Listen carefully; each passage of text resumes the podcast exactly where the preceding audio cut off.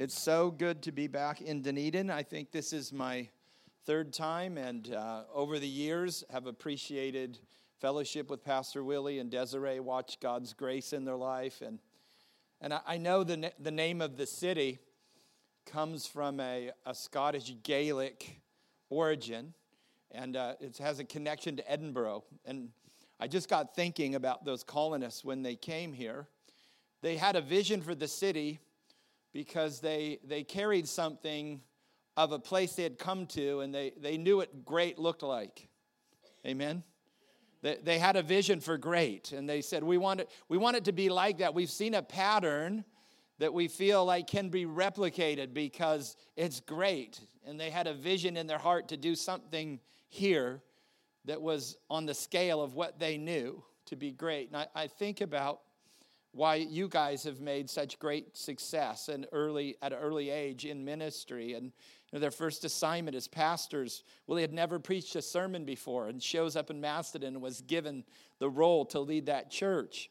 That's pretty much unheard of in most movements. I enter, i'm on three different networks in different parts of the world and get to see lots of ministry in lots of places but the reason that's possible is because he carried in his heart he knew what great looked like. Amen and there's a faith in them both to implement that. And so I honor that here and excited to be here. I had another message plan. I'm going to change that. Is that okay? I, I feel like, um, you know, pref- oh, I'm going to set my timer first. P- you know, I know it's cooler to preach off an iPad, sorry, but my, my iPad and my computer weren't talking this morning. They, they usually, I prepare on one thing, transfer over. It wouldn't matter now because we're not using that sermon. But, uh, but I, uh, I usually do that. It's easier to move around. But anyway, so sorry. If this looks old to the young people, hey. They have, they have, my two components had jet lag, so they wouldn't talk. We're all good. But I don't think you knew this, uh, Willie, that we, so this last week I got invited to be part of the NLT, and we were here in the church and had a, a great meeting with pastors and leaders. But it might have been the next stop or might have been the stop after. It all kind of ran together. It was a very busy week. But the passage of scripture, well, let me back up and say this. So, Steve Graham, who's a genius, has been called upon by the NLT to bring that kind of the anchor message, the, the theme message to us when we get together in the NLT meetings. And then um, Sheridan brings something inspirational and practical to help, just like pastors, regarding his journey. And then we have the lunch break, and then Desiree, in her genius, presents the, the documents that the, the um, Acts churches have adopted in this new move. And uh, then there's a Q&A time, and then they, the, Bruce calls me up and says he wants me to get something inspirational for that region and then minister to people individually as a prophet. Well, it was in the second or third location the passage of scripture that the Lord gave me was the passage that you just shared. And he told me, he goes, There's an anointing for new. Not just change, but there's an anointing for new. And the scripture that we shared was that scripture that you shared when we opened today on Second Corinthians chapter 3. I want to revisit some of those points because it's super important for where we are. And, and I know for us personally, I, my church is 12 years old, and through God's grace, we planted that with a team of people. It came to, you know, it was probably last year, and I began to think on the, you know, where, where do you want this to go, God? You know, measuring my own, Paul, or excuse me, David talked about, you know, numbering your days and got thinking about this is where we've come and this is what we're sensing and how do you shift something to the next level? And we had been walking, Bruce and I had been walking together since 2002. And I was very aware of equippers and acts, and a lot of the things that happened in your new manual were things that we implemented when we organized our church. And there was an agreement, but it was actually in the summit when he came in August that God just made it clear your way forward is to actually take your church and make it an equippers church and turn lead pastoring over to your son. And I've got a new role for you. How many know that's change? Amen. But, but I'm not just after change, I'm after new. And, and I felt what that this passage of scripture that Pastor Will shared from. Let's look at that again. It's in Second Corinthians chapter 3. And in verse 7, it says, but if the ministry, I'm reading from New King James, it says, but if the ministry of death, written and engraved on stones, was glorious, so that the children of Israel could not look steadily at the face of Moses. Second Corinthians 3, I'm actually now finishing verse 7. Steadily at the face of Moses because of the glory of his countenance, which glory was passing away. How will the ministry of the Spirit not be more glorious? For if the ministry of condemnation had glory, the ministry of righteousness exceeds much more in glory. For even what was made glorious had no glory in this respect because of the glory that excels. For what if what was passing away was glorious? What remains is much more glorious. Now, that's an amazing passage of scripture, especially if you were Jew, and especially if you were a Pharisee. Because everything that they knew about the glory of God, and frankly, for most Christians, what we know about the glory of God is rooted in this story of Moses. We think about him going to the mountain, and, and if you knew this story or know this story, you remember that when God called him up, first he visits him in the burning bush, and then he calls him up to the mountain and he gives him instructions. He says, You're not just coming by yourself, at first, you'll come by yourself, but I want the whole nation to approach this. I want them to see what this is about. And, and so it said that the mountain, that smoke filled the mountain, and the mountain shook, and there was a trumpet sound that everybody that heard it trembled. And there was so such fear they wouldn't even touch the mountain. And actually, they were given instructions. You have to sanctify yourself to even come towards this thing that God's about to do. And so it was an amazing scene. It was, it was something of a, a spectacle. It would be like, not even compared to, but if you go to some places, we have Yellowstone National Park, and Old Faithful, this geyser goes off. And when this geyser goes off, it shoots super high in the air, and there's a mist that covers. And there's always this people go, ah, there's a response because it's a powerful demonstration of nature. Or you go stand in front of it, a, a majestic waterfall and, and you can actually just smell the change in the air and you see the power of that and, and realize water, what it can do to reshaping a rock over time. It's an amazing, powerful thing. But nothing to be compared with what God did before the nation Israel. And then he spoke and everything shook and they freaked out and they said, Moses, we'll do whatever you, he tells us to do, but you go before God. We don't want anything to do with that. That's just too overwhelming. And that in scripture was referred to the glory of God came and put on that kind of spectacle. And you read about the glory of God in other places. You read about it in, in Ezekiel's temple when he, he described the building of God, and he, he in great detail said this was one cubit by two cubits by three cubits, and that was four cubits. And he just, in great, great detail, then he talked how they were arranged, and, and he, he was shown by the Spirit. He went through the whole thing. He saw the inner chambers, the outer chambers, and he said all of that. At the very end, he saw the, the Messiah coming through the eastern gate, and the glory filled the temple. And he described it in this sense that everything that I saw in terms of just the structure wasn't compared to the glory that came in the door and just filled the whole place.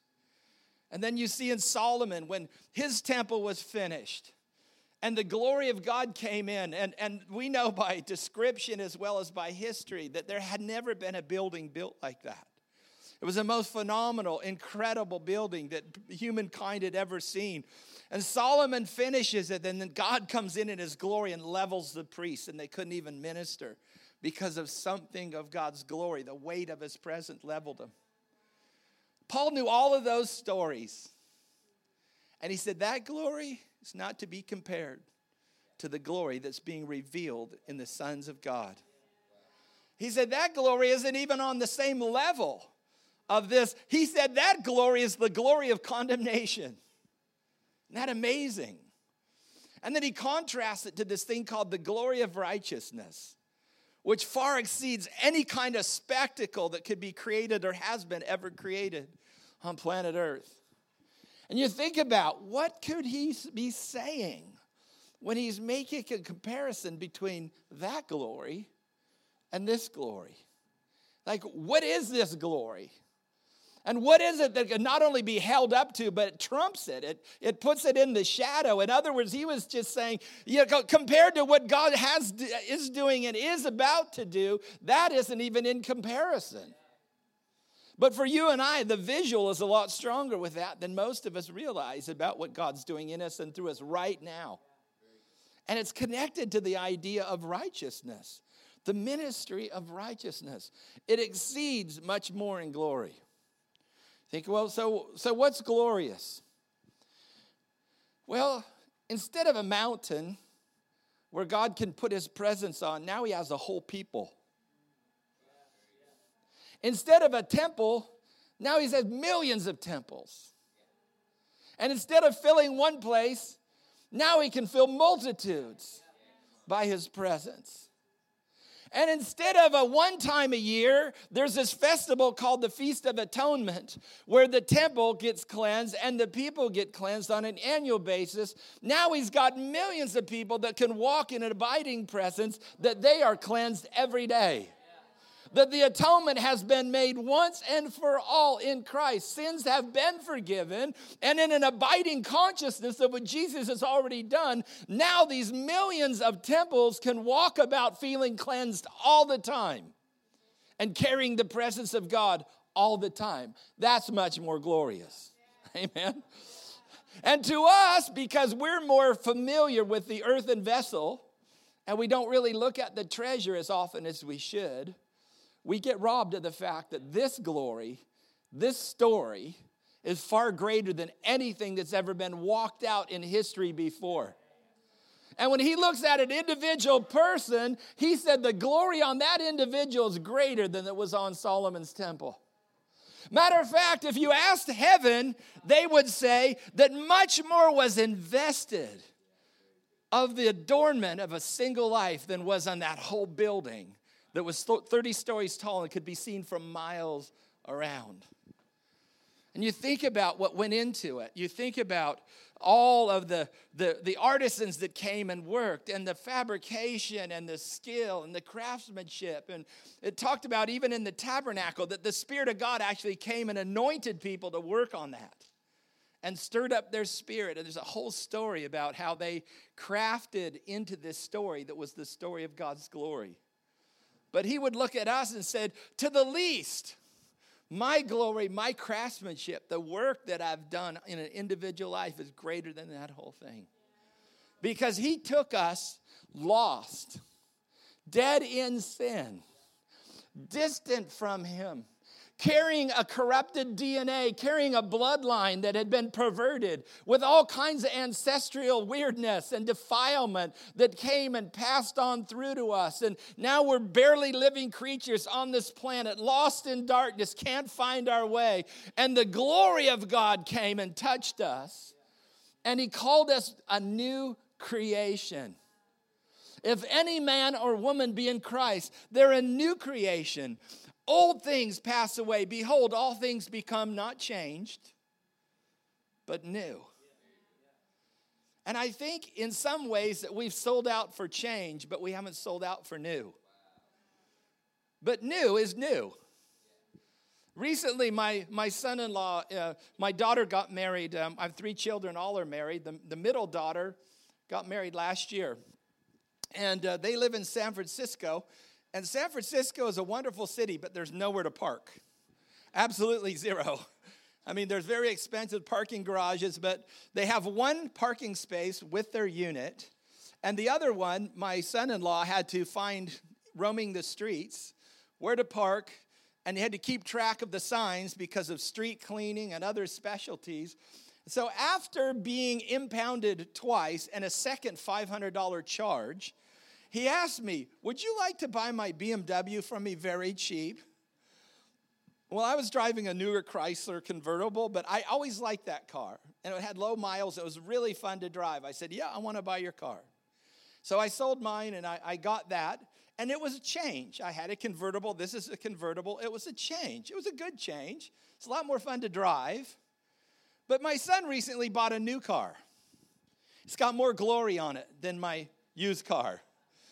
New, new has more glory than used, even though it's change. New has more glory. And I think for us that in the things of God, that often we settle for change, but we're not asking for new.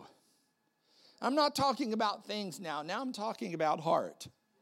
I'm talking about attitude. I'm talking about things that come that are more glorious than what we're walking in. There's things that are of in the depths of God's love, in the, the capacity of faith, in our ability to just reflect Him and to represent His heart.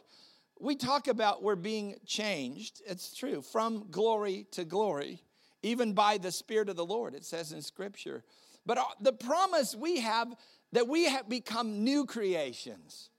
And there's still new left for us. Amen? There's still, it doesn't matter what age you are in the room, there's still new left for you. That's a great little poem right there. There's new left for you. You can think of that. But there's new. There's things that are new. His mercies are new every morning. He daily loads us with benefits. They're new, if you think about that. And so when life takes on new, there's a new excitement. Amen? There's a, there's a refreshment that comes when you realize there's still surprises for us in God's heart and in His economy. Amen? So I just want to release that over us today an anointing for new things, an anointing for new adventure, new capacity. There's some things that have died that need to become made new again. Amen?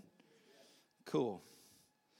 You know, the, the original message that I was going to share was let me just read the one scripture and then we'll, we'll talk about it for a second and hopefully tie it together. Who knows?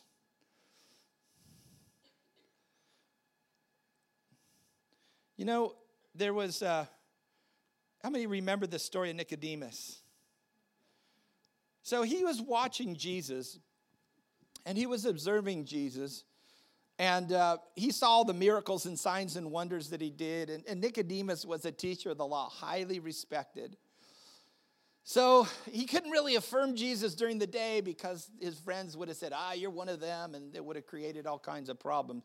So he came to him at night. And he has this little discord with him. And Jesus in John 3 3, he says this Most assuredly I say to you, unless one is born again, he cannot see the kingdom of heaven.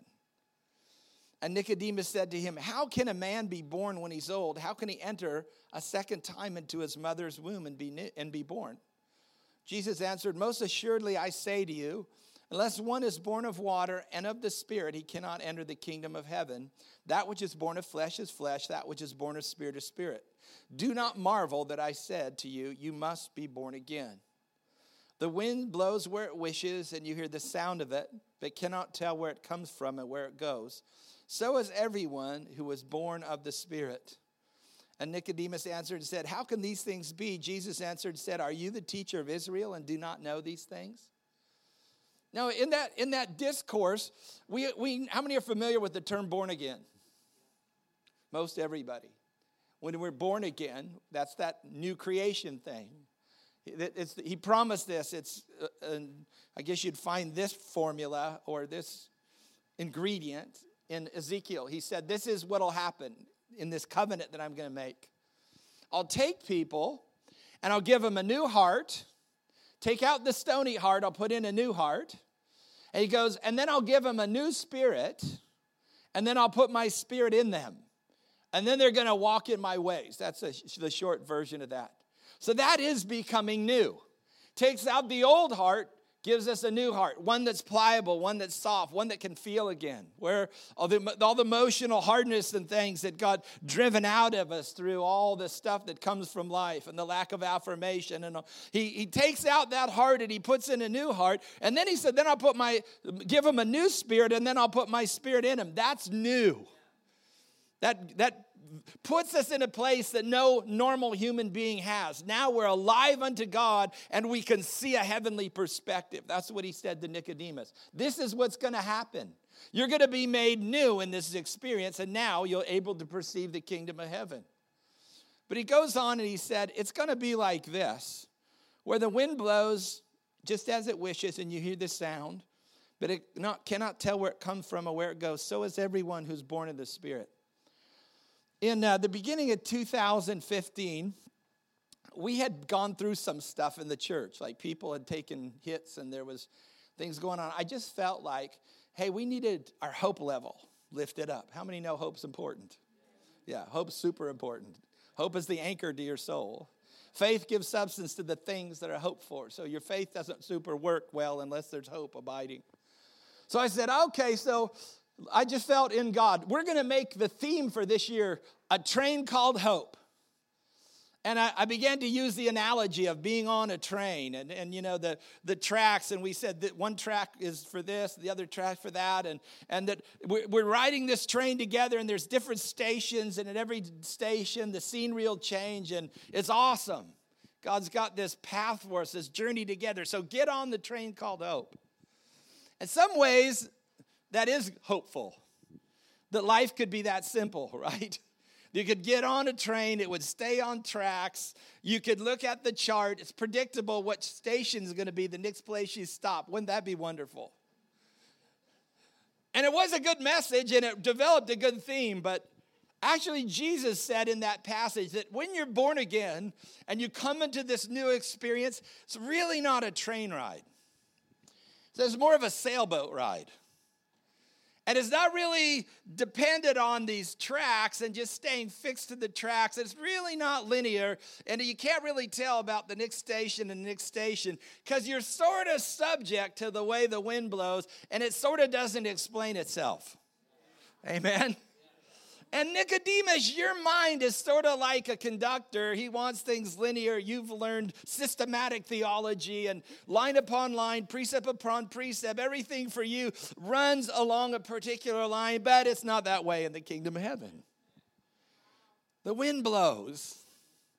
And when you're born of the Spirit, you have this new orientation that you're willing to go where the wind carries you.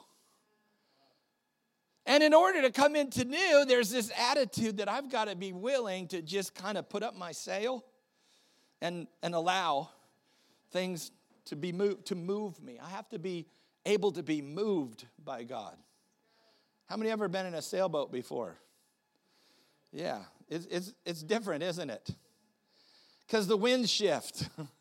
and the winds change it. And you really can go into the wind, but you have to just tack. You have to go way out and you have to go to another side and another side. And most, when we were raised, we were raised by the water down in Southern California. We had boats our whole life, but they were always motorboats. Motorboats are better because you're they're predictable. You can get somewhere fast, and when you want to go there, you go fishing. You pick a, a GPS point, and you can get to that place. But but sailboats are different. And about my, I have an identical twin brother who's also a pastor. And we are we are probably about 14. I, it was somewhere 13 and 14. And my cousin, who was our same age, had a neighbor who was selling a little sailboat. And so we decided to pool our money together, and Mike and I, we bought the sailboat. And uh, it would fit on top of my dad's car, and he'd take us down to the bay and he'd drop us off. And we'd never had sailing lessons, but we thought, hey, we've been around boats our whole life. We'll figure this out. Well, little did we know that the keel was, the rest of the boat was pretty normal. Like it, it was called a sabot. It was made by a manufacturer, but this keel was like made out of a piece of plywood, and somebody sort of faked it. And it, it was designed just to drop off the side into the water. And and we, we got the sail up the first time, and we realized that the, the keel was too small to keep the boat from not getting pushed sideways, even in the wind. And the rudder was held on like probably five screws too few.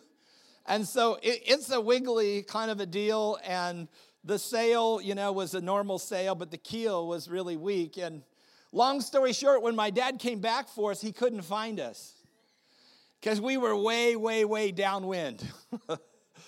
and that's how it is is that when you're when the wind's blowing and uh, you you realize that sometimes you can fight it if the boat's what rightly equipped most of the time you just have to turn and go with the wind. And after that we'd come and we just made that decision drop us off here pick us up there. Because when all things done we're just going to turn the boat put up the sail relax and get carried to where it takes us and you know that idea in embracing God and a willingness to sail towards the new, to sail towards this ship, there has to be that willingness in a heart to just say, God, the way your wind blows, you said that's how it's going to be. everyone born of the Spirit, that we, we put up our sail, we let you move us, we let you carry us to that place. Amen. There's, there's more to be said about that, but I think I'm going to do that next service. I think right now, let's just, just turn our hearts towards God. Just let Him put some new thoughts into us. The idea about His glory. The idea of His glory. Wow, that He would burn a whole mountain. There's an archaeologist that found that site, did a documentary on Mount Sinai. It's not in the same position, it's not in the same place that all the tour buses go to. It's in another place. And the, the, the altar, the calf, the altar of the calf, that's still there, and the water that came out of the rock and smooths the rock, all those things are still there. It's an amazing, amazing attraction. But you think about Paul, that's, so that thing doesn't compare to the glory of righteousness that he wants to put on a people of God.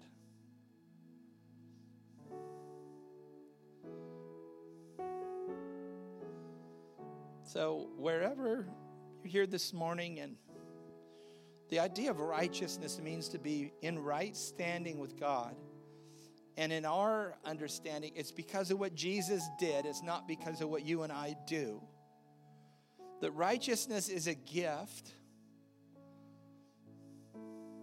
a free gift.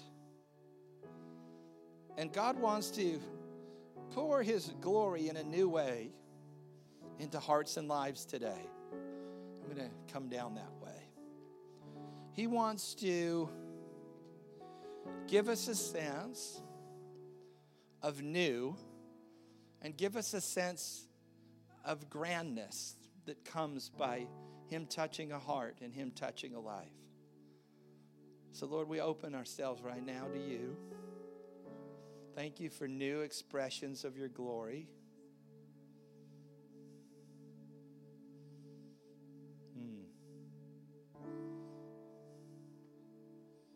Thank you for a freshness. Thank you, Father. Something new. Something new. something that's more glorious than any prior thing. And we thank you for that.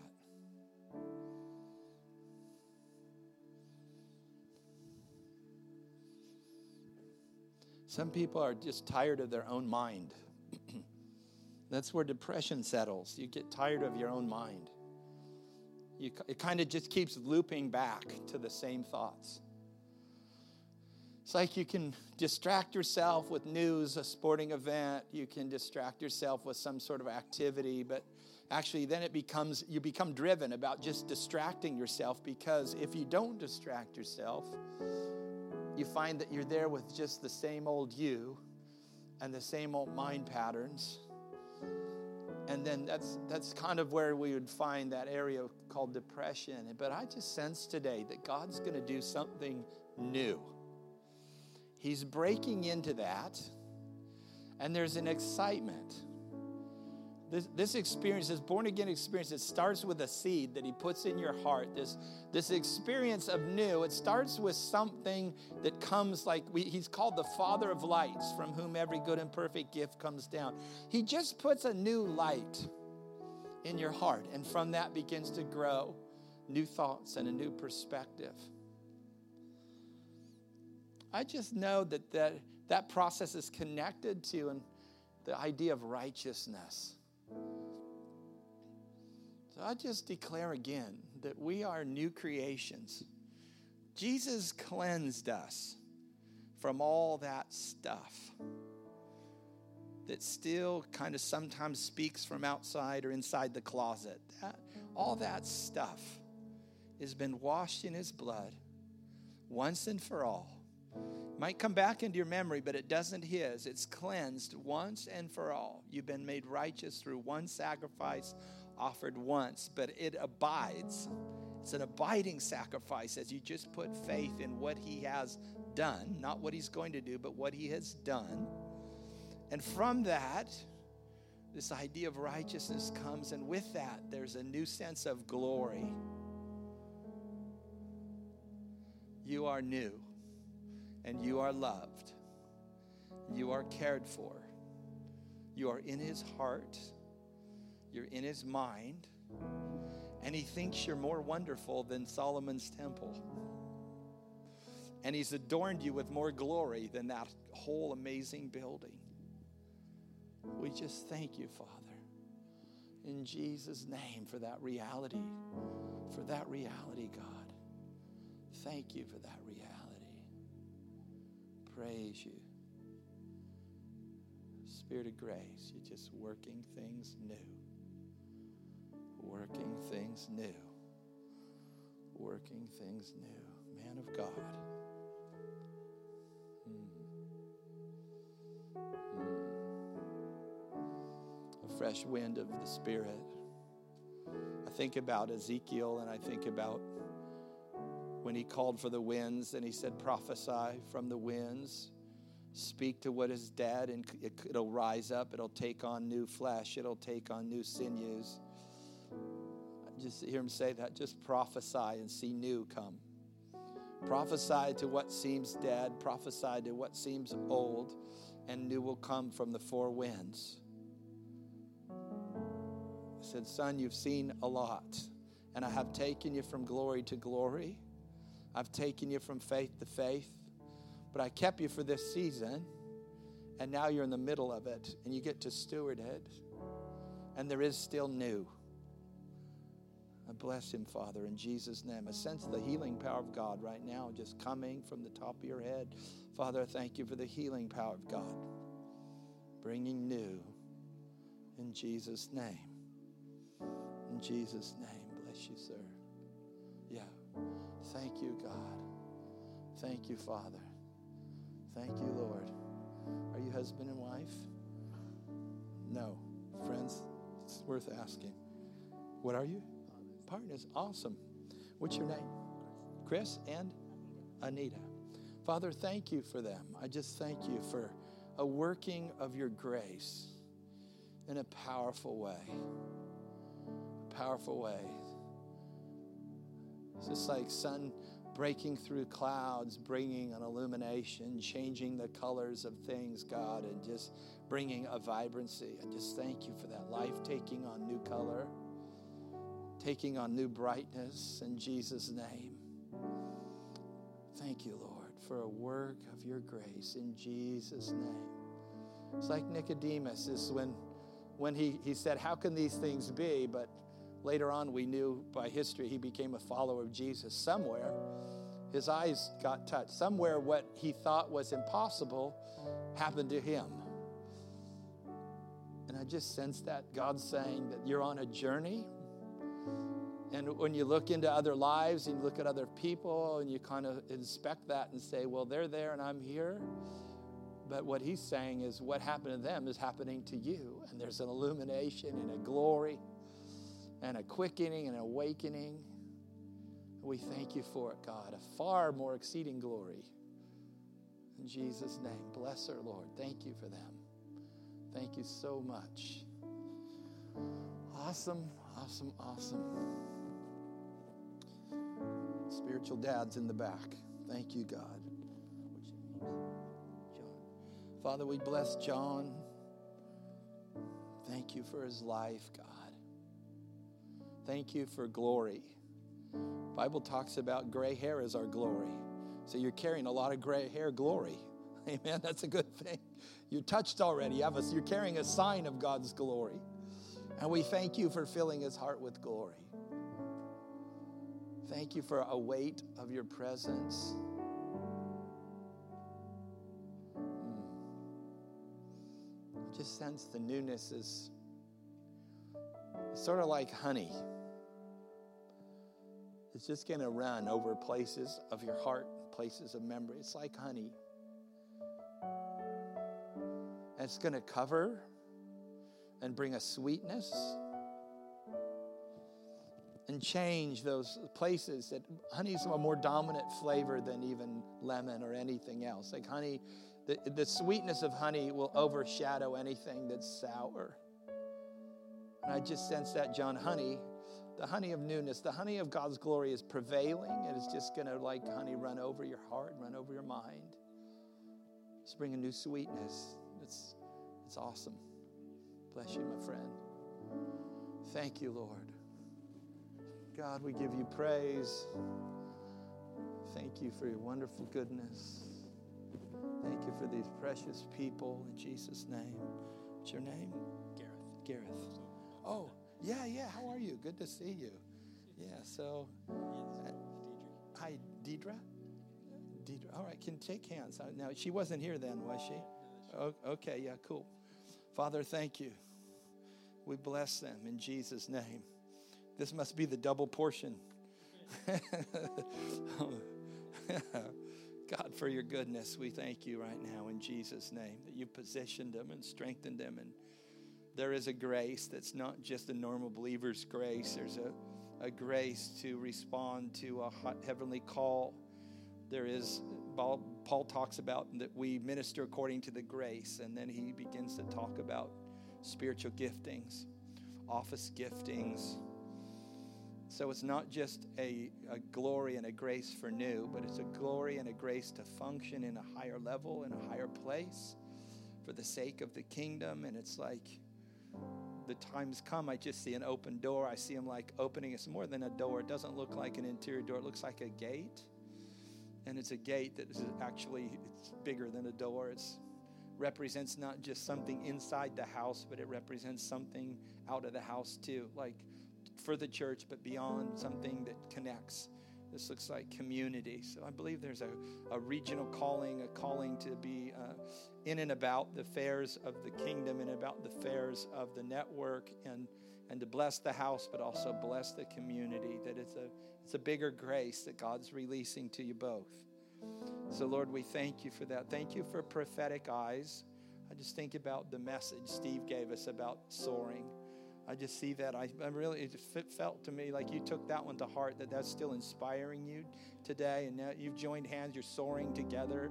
So I pray this is a time of vision. And then there's that, you've done the work of the ox, that's still in place, and you still will. But I just sense it's an eagle time, a visionary time for both of you to, to look and to dream and talk together. And you'll find out in your conversation that you find that common thing. Or whatever two agree on earth is touching anything, it's done for them. So that's how heaven gets brought to earth. Two people agree. One puts a thousand to flight, two, ten thousand. It's being multiplied in you and through you for a pattern to the church. Thank you, Father. Bless you, God, in Jesus' name.